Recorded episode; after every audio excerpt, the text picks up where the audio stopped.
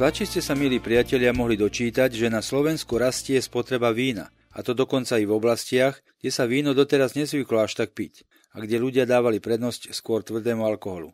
A tiež, že to víno, ktoré je záujem, je skôr víno výberové, značkové. Stále väčší záujem je aj o rôzne akcie, ktoré sa v tomto smere poriadajú, napríklad vínne cesty. V Lani vraj nebolo na malokarpatskú vínu cestu možné dostať vstupenky, hoci lacné neboli. Je toto dobrý trend alebo zlý? Nakoľko dnešné evanelium hovorí o víne a príbeh o jeho premenení z vody na svadbe v Káne je veľmi dobre známy i medzi ľuďmi, ktorí Bibliu ani nepoznajú, poďme trocha uvažovať o tom, čo to vlastne Ježiš urobil a prečo to urobil.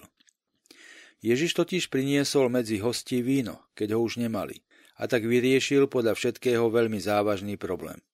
Poďme sa teda pýtať, aký problém to Ježiš vyriešil? Prečo bolo pri riešení tohto problému v centre pozornosti víno? Je možné víno v Evanieliu brať doslova, alebo iba ako symbol čohosi úplne iného? Aké je vlastne skutočné posolstvo dnešného Evanielia? Evangelista Ján hovorí, že premenenie vody na víno v káne bolo úplne prvým znamením, ktoré Ježiš vykonal. Prečo na začiatku práve toto znamenie? Ide tu vari niečo kľúčové. Má vari víno nejakú dôležitú funkciu? Ježiš často pripomínal, že zmyslom jeho príchodu je zhromažďovať to, čo bolo roztratené a týchto ľudí privádzať späť domov do spoločenstva. Prvotný hriech možno chápať ako bombu, ktorá rozbila celok a nechala po sebe črepiny. Tieto črepiny bolo treba hľadať a zberať po celom širokom okolí. Z toho dôvodu mesiaské časy sa chápali ako časy, kedy sa roztatení ľudia znova zídu dohromady a spolu s Bohom budú zasa tvoriť jednu rodinu, kde bude pohoda, radosť, pokoj a jednota. Preto Ježíša vidíme neustále na hostinách a v rôznych partiách často pochybných ľudí. To sa vtedajším mocným moc nepáčilo, no Ježiš na to nedbal, pretože pre neho išlo o čosi veľmi podstatné. Keď prichádzal na hostiny, pre neho nebolo dôležité najesť a napiť sa, ale byť spolu s ostatnými a tešiť sa, že sa v jeho prítomnosti zišli pospolu dokonca i takí, ktorí by si nikdy spolu za jeden stôl nesadli. Dôsledkom bolo, že mnohí z tých, ktorí tam v tej chvíli boli, pod vplyvom celej tej udalosti znova našli i seba samých. Čo má s týmto spoločné víno? Veľa. V káne hrozilo, že sa ľudia po tom, čo sa im minulo víno, rozídu. Ich spoločenstvo, pretože nemalo pri čom sedieť, malo skončiť. Ježiš toto zachránil. Urobil im z vody víno a tak ich udržal pospolu v jednote. Splnili sa tu tak mesiašské časy, o ktorých dávno predtým písal prorok Izaiáš. Pán zástupov pripravil na tomto vrchu všetkým národom hostinu hojnú, hostinu s vínom, hojnosť vyberanú, víno najjemnejšie. Vidíme tuto víno, Izaiáš spomína mesiacké časy ako časy, kedy sa zhromaždia vedno rôzni ľudia, kde bude hojná hostina s vínom a to vyberaným. Víno je tu symbolom komunity, vychutnávania, dobrej nálady a pohody. Nedivme sa preto, že Ježiš za jeden zo znakov Eucharistie vybral víno, lebo Eucharistia je tiež znamenie, ktoré nás zhromažďuje do vedna. Na tomto pozadí potom pochopíme snahy niektorých kresťanov nielen ako dosť neprirodzené, ale dokonca ako v rozpore s evaneliom. Napríklad spiritualita, ktorú by sme mohli nazvať púť slzavým údolím.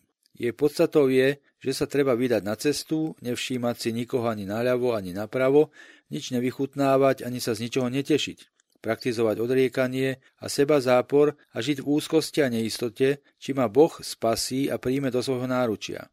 Je isté, že seba zápor má tiež svoju hodnotu, ale nie ako trvalý stav. Trvalý stav je radosť z toho, že existujeme, že Boh stvoril pre nás krásny svet a že chcel, aby sme tieto veci spoločne užívali a z nich sa tešili. Samozrejme, veci je možné aj zneužívať a preto je dôležité naučiť sa, v čom spočíva rozdiel. Kedysi, keď som ešte pracoval medzi študentmi, občas sa ma pýtali, je dobré ísť na pivo s kamošmi, či vypiť si občas i vínku alebo nie. Moja odpoveď bola obyčajne takáto. To závisí od toho, čo je pre teba médium a čo cieľ. Ak ti je cieľom spoločenstvo s tvojimi priateľmi a médium ti je pivo, choď.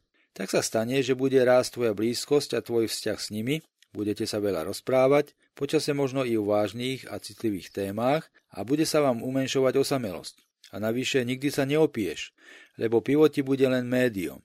Bude si z neho pochlipkávať, no nebudeš mať potrebu sa ním nalievať.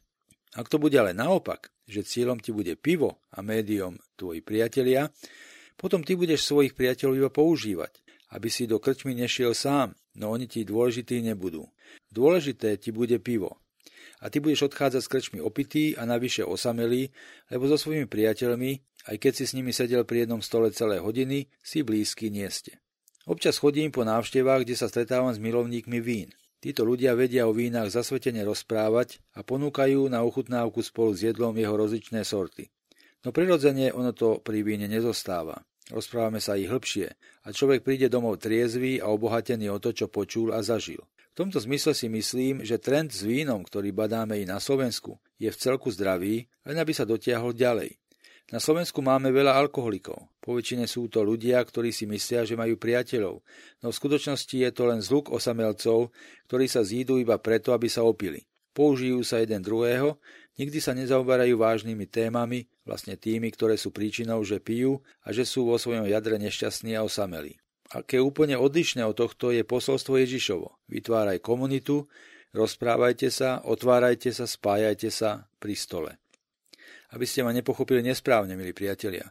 Nechcem tu dnes propagovať víno a pitie. Víno som použil ako príklad len preto, lebo sa nachádza v dnešnom evaneliu. Ten istý účel splnia aj iné veci, ktoré ľudia obľúbujú. Čaj, káva, koláčiky, džúsy alebo čokoľvek, čo nám slúži ako médium pri vytvorení komunity.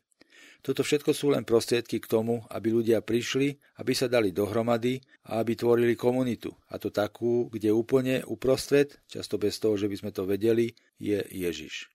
Želám vám, milí priatelia, požehnanú nedeľu.